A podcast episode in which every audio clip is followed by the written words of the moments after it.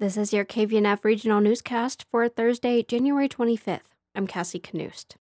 State lawmakers are trying to reduce suicide rates by helping more Coloradans understand how to access prevention resources. A newly introduced bill would require employers to post suicide prevention information in their workspaces.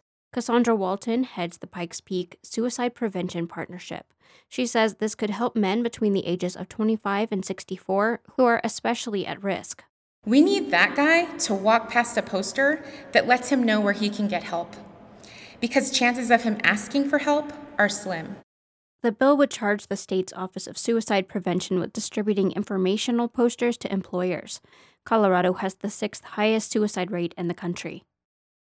Colorado's first capture season for the Gray Wolf Reintroduction Program has concluded, with 10 wolves captured in Oregon and released in Grand and Summit counties last month. This effort is part of the state's plan. The contentious plan was mandated by a 2020 ballot measure to reintroduce gray wolves. According to Colorado Newsline, the Colorado Parks and Wildlife Director stated in a press release this week that the focus is now on refining processes, improving staff expertise, and public communication. The program plans to release 10 to 15 wolves annually over the next three to five years, with the target of at least 50 wolves establishing a stable population in the state.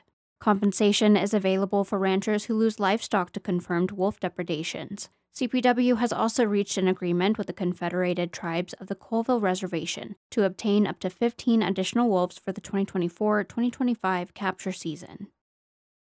Paonia's Board of Trustees may not hold a ballot election this year unless write in candidates submit an affidavit of intent before next Monday evening. The mayoral seat and three trustee seats are up for election, and with three trustee applications and a single mayoral application turned in, only one trustee seat will be contested.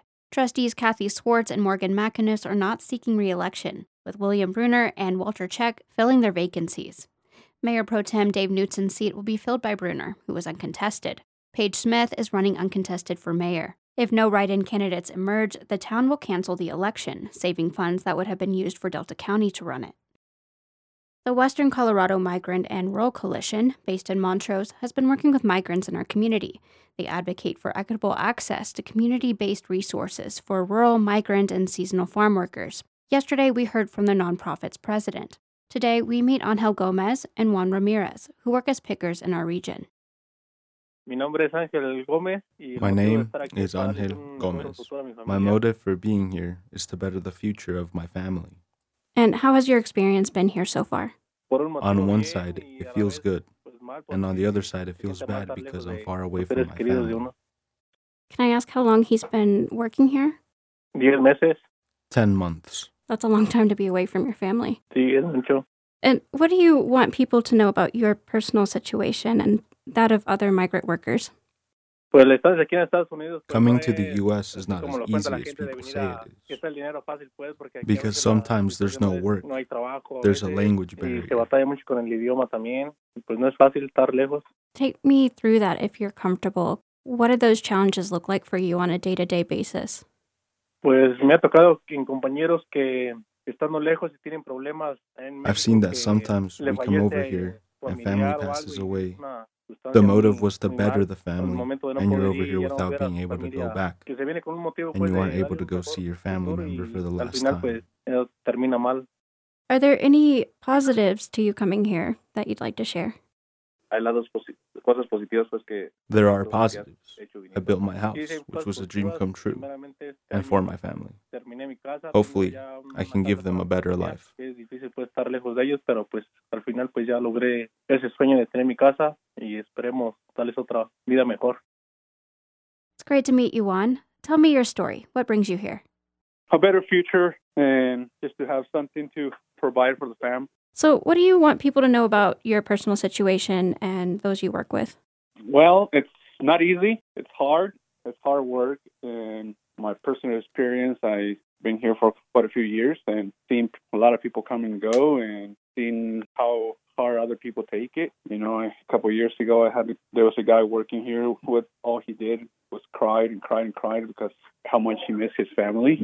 I mean, it's it's tough being just with uh, around a bunch of guys, you know, just and not your family, you know. Which, of course, has to be one of the hardest things to deal with. Yeah, especially in this cold. What about more on like day to day? What are some of those challenges that you run into? At work was just basically the colder weather, you know. But I mean, grocery stores. I mean, you run into people racism and rude people. I guess some of them say we're here taking the jobs away, but I mean, nobody's taking the jobs. I mean, we just take we're taking the jobs nobody wants. On the flip side, what are some of the biggest positives for you? There is money, you know. I mean, there is a better future here, but you, it's a challenge. But I mean, you can get there. You know, you just got to work hard at it. Can you speak to the challenge of trying to build a future in another country while being away from your family? How do you balance that? Well, at first it was it was really hard. It's just kind of to balance it out. You have to pretty much. Well, we kind of put it on the beer. You know, we kind of drink beer. But uh, now, I mean, my family's here, so, so I do have a full full family here. So so that's how I balance it now. But for people when they're, I mean, for other people when they're just here, their family's over there. I mean, honestly, I do see a lot of drinking. Those were the voices of two migrant workers here in Montrose who have been supported by the Western Colorado Migrant and Rural Coalition. To hear more about migrant workers in Colorado and about the Western Colorado Migrant and Rural Coalition, listen to this week's local motion on kvnf.org. You can listen again Saturday morning at 10 a.m. The 2024 Delta County Land Use Code Update meeting is scheduled for 5:30 p.m. Wednesday, February 21st at the Delta Family Center at 822 Grand Avenue. KVNF's Lisa Young has more. Delta County's Land Use Code update, scheduled on February 21st, will allow for public comment. Anyone wishing to address Delta County Commissioners or the Planning Commission are required to register prior to the meeting at the Performing Arts Auditorium in the Delta Family Center.